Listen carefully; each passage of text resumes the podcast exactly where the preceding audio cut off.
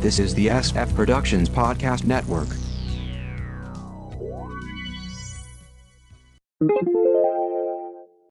How I Got My Wife to Read Comics, Episode 553.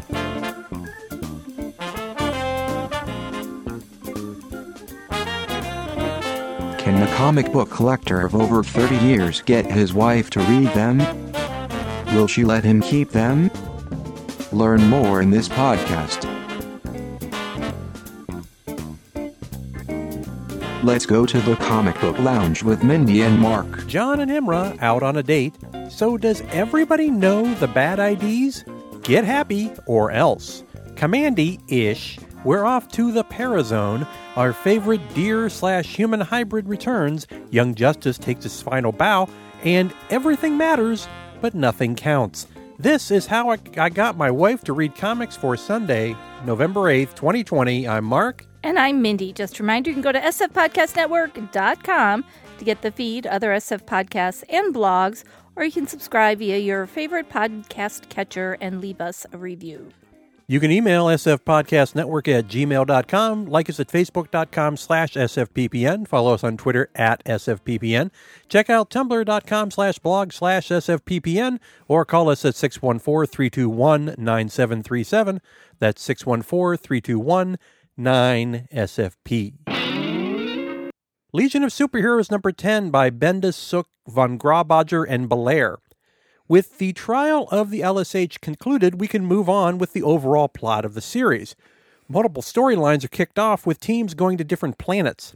Gold Lantern and others travel to Oa to hand off General Na to the Guardians of the Multiverse. After a final scuffle, he's taken away. They all have a chat about the Great Darkness and discuss why the Guardians didn't see it coming. Turns out they did, but they aren't sure whether the LSH is the cause of it. A second team goes to New Krypton, hoping to find Mon-El, who's run away. They meet various progeny of the House of El, including Zod, Mon-El's great granddad. There's also two dark skinned women, one carrying a hammer, what looks like a Doomsday Superman hybrid, some sort of Omak like being, and a swarthy bearded man, all wearing the S crest. They find Mon-El tending to his three kids, Lares, Connor, and Lane. It sounds like some time has gone by for him since he suddenly has a beard. He flies off when he hears that the trial was resolved and that John is still in the Legion.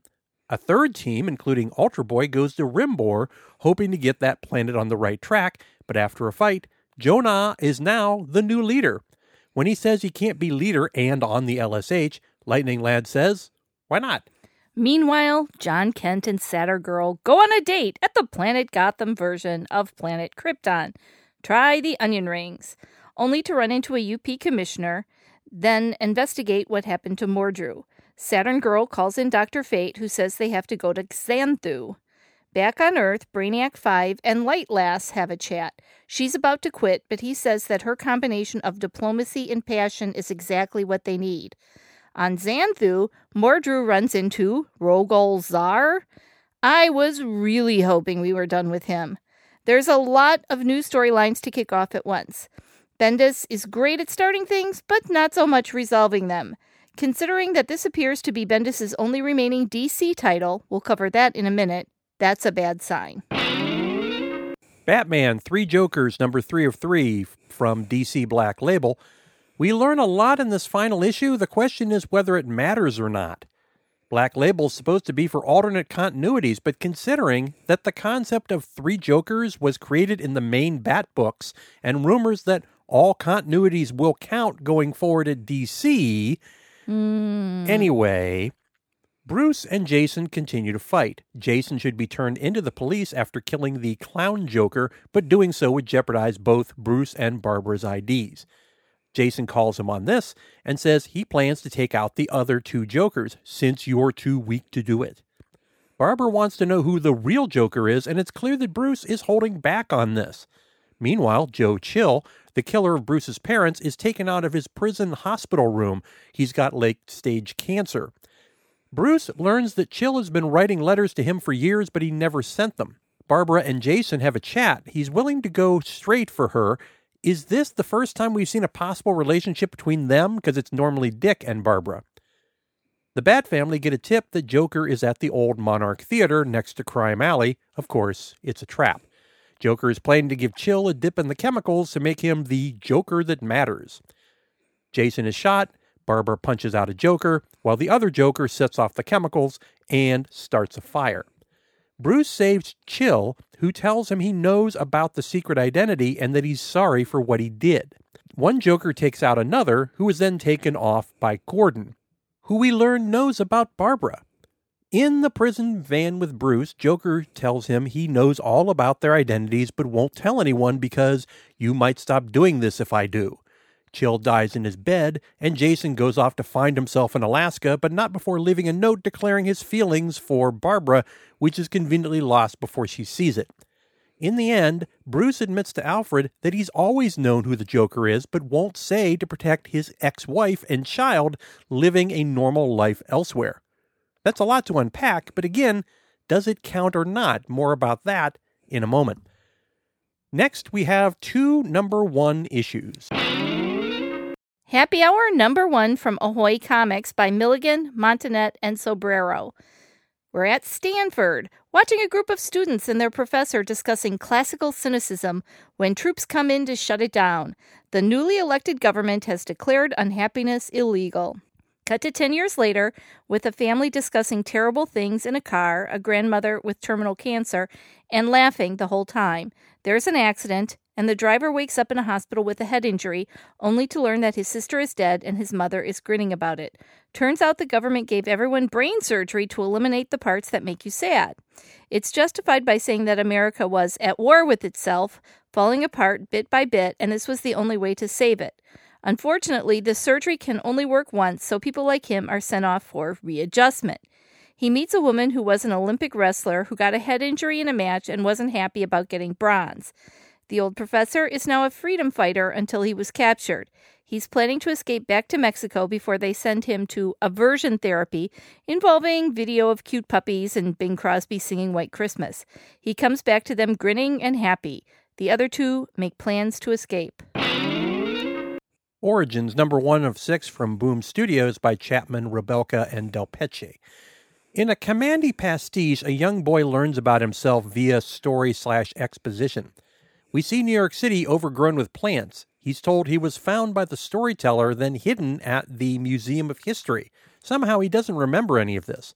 Cut to a type of 3D printer that prints out a baby. The storyteller is a woman, his protector. At a later date, they search for food, finding strawberries that turn out to be filled with worms. A bird attacks and she kills it, but now the network knows where they are. They return to the museum and make plans for the upload, some type of experiment now necessary since the bad guys are homing in on them. Cut back to the 3D printed baby, which must be protected at all costs from the world that would rip him to shreds. An intriguing concept. I'm glad it's a miniseries, so there's presumably a scripted conclusion already.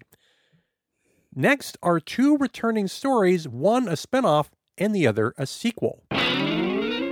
Colonel Weird, Cosmagog number one from Dark Horse by Lemire and Crook. A return to the Black Hammer universe with our favorite spaceman, multiversal traveler. Of course, it's very trippy. We begin apparently just after the Colonel transported the team from the farm in the main storyline, but only he arrives on a deserted road. He sees an abandoned gas station and enters, realizing that he's been there before and is thirsty. As he enters, he becomes himself as a child, and the proprietor offers him a soda. He opens the fridge and is pulled back to the battle with the anti god. Suddenly, he's back at the abandoned gas station, only to find his old spaceship, so he fills up its tank. Cut to the Colonel's initial ride into space and his entry into the Parazone, and then back to the gas station, now with a group of kids telling him to show us the pattern. We cut again to Weird as a hippie with a group of followers, and then back to the gas station, now just a chunk of Earth in the Parazone. The other versions of himself, the boy, the spaceman, and the hippie, all tell him that he must find something or they will all lose themselves. He takes the boy's hand and are in a field outside his boyhood home. Now, here's the second part of the Lemire doubleheader. Sweet Tooth, The Return, number one of six from DC Black Label by Lemire and Villarrubia.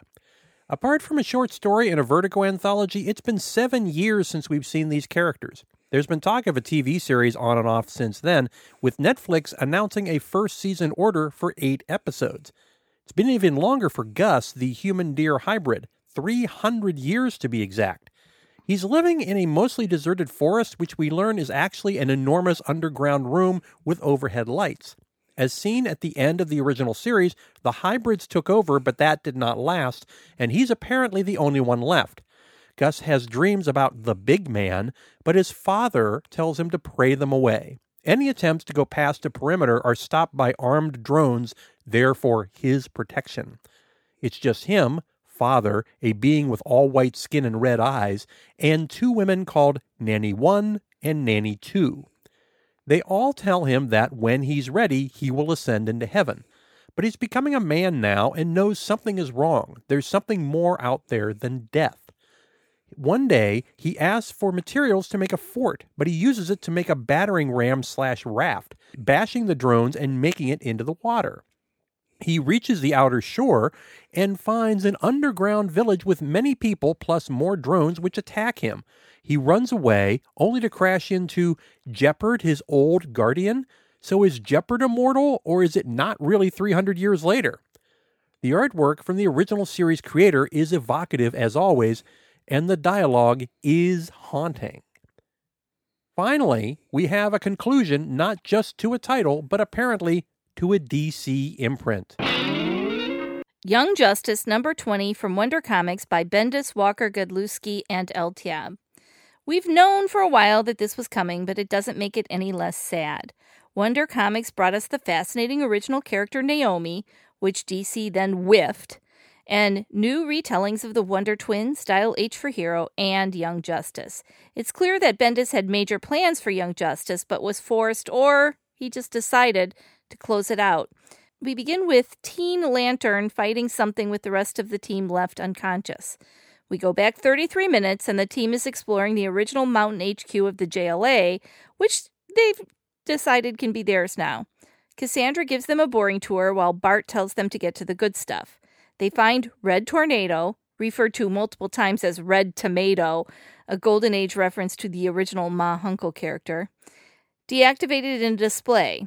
After they debate about switching him on, Tornado attacks. He was there as a sentry, and they are unauthorized. The OG members assumes this is just a training exercise, but he's serious and manages to stop them all, except Teen Lantern. She blasts him and rips him to parts, only to be stopped by GL John Stewart. The two of them met in the Battle of Metropolis, somehow only three days ago, but he never got a chance to do what he intended take her hacked harness from her. He calls her a child and that she has no idea what kind of power is involved. But Teen Lantern thinks she's earned it. She goes to her backstory and how she was frozen her entire life with no way to get out, but now she has a purpose. The rest of Young Justice, now awake, back her up. John tells her at least she needs training. I accept. I didn't say for me. Just before he's called away on business. And fix Red Tornado. There's a manual on the desk in the kitchen we end up with a two page spread of Young Justice in a secret team meeting, aka a beach party. Never the end. I really hope someone takes up the story where Bendis moves on. A quick bit of industry rumor before we go. We're now hearing that Future State, the two month event, coming up in January that will take concepts from DiDio's Generations and Generation Shattered, the other event also based on Generations content and served up in Detective 1027, will not be tied to each other. Huh?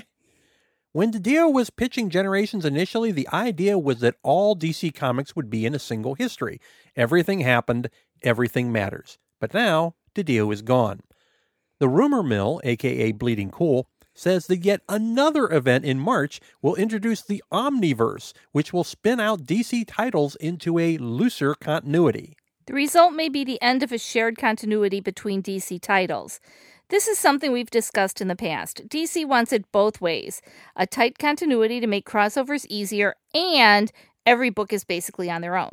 If they have, in fact, decided to go the latter route, great. This would allow more interesting storytelling, especially larger arcs that otherwise end up being derailed as the latest crisis barrels through a particular title. It would also allow titles to move between creatives as They wish to the point that titles become more like anthologies with more one and done stories. Finally, it might actually break the endless cycle of events. Of course, I'm sure DC will pull back at the last minute and muddle the whole thing. Announcer Bot, how can the folks find us online? Go to sfpodcastnetwork.com to get the feed, other SF podcasts, and blogs. Subscribe via your favorite podcast catcher and leave us a review. You can email sfpodcastnetwork at gmail.com. Like us at facebook.com slash sfppn. Follow us on Twitter at sfppn. Check out tumblr.com slash blog slash sfppn. Call us at 614-321-9737. That's 614-321-9SFP. Back to you, Mark. Thanks for listening, everybody. Bye. Bye bye.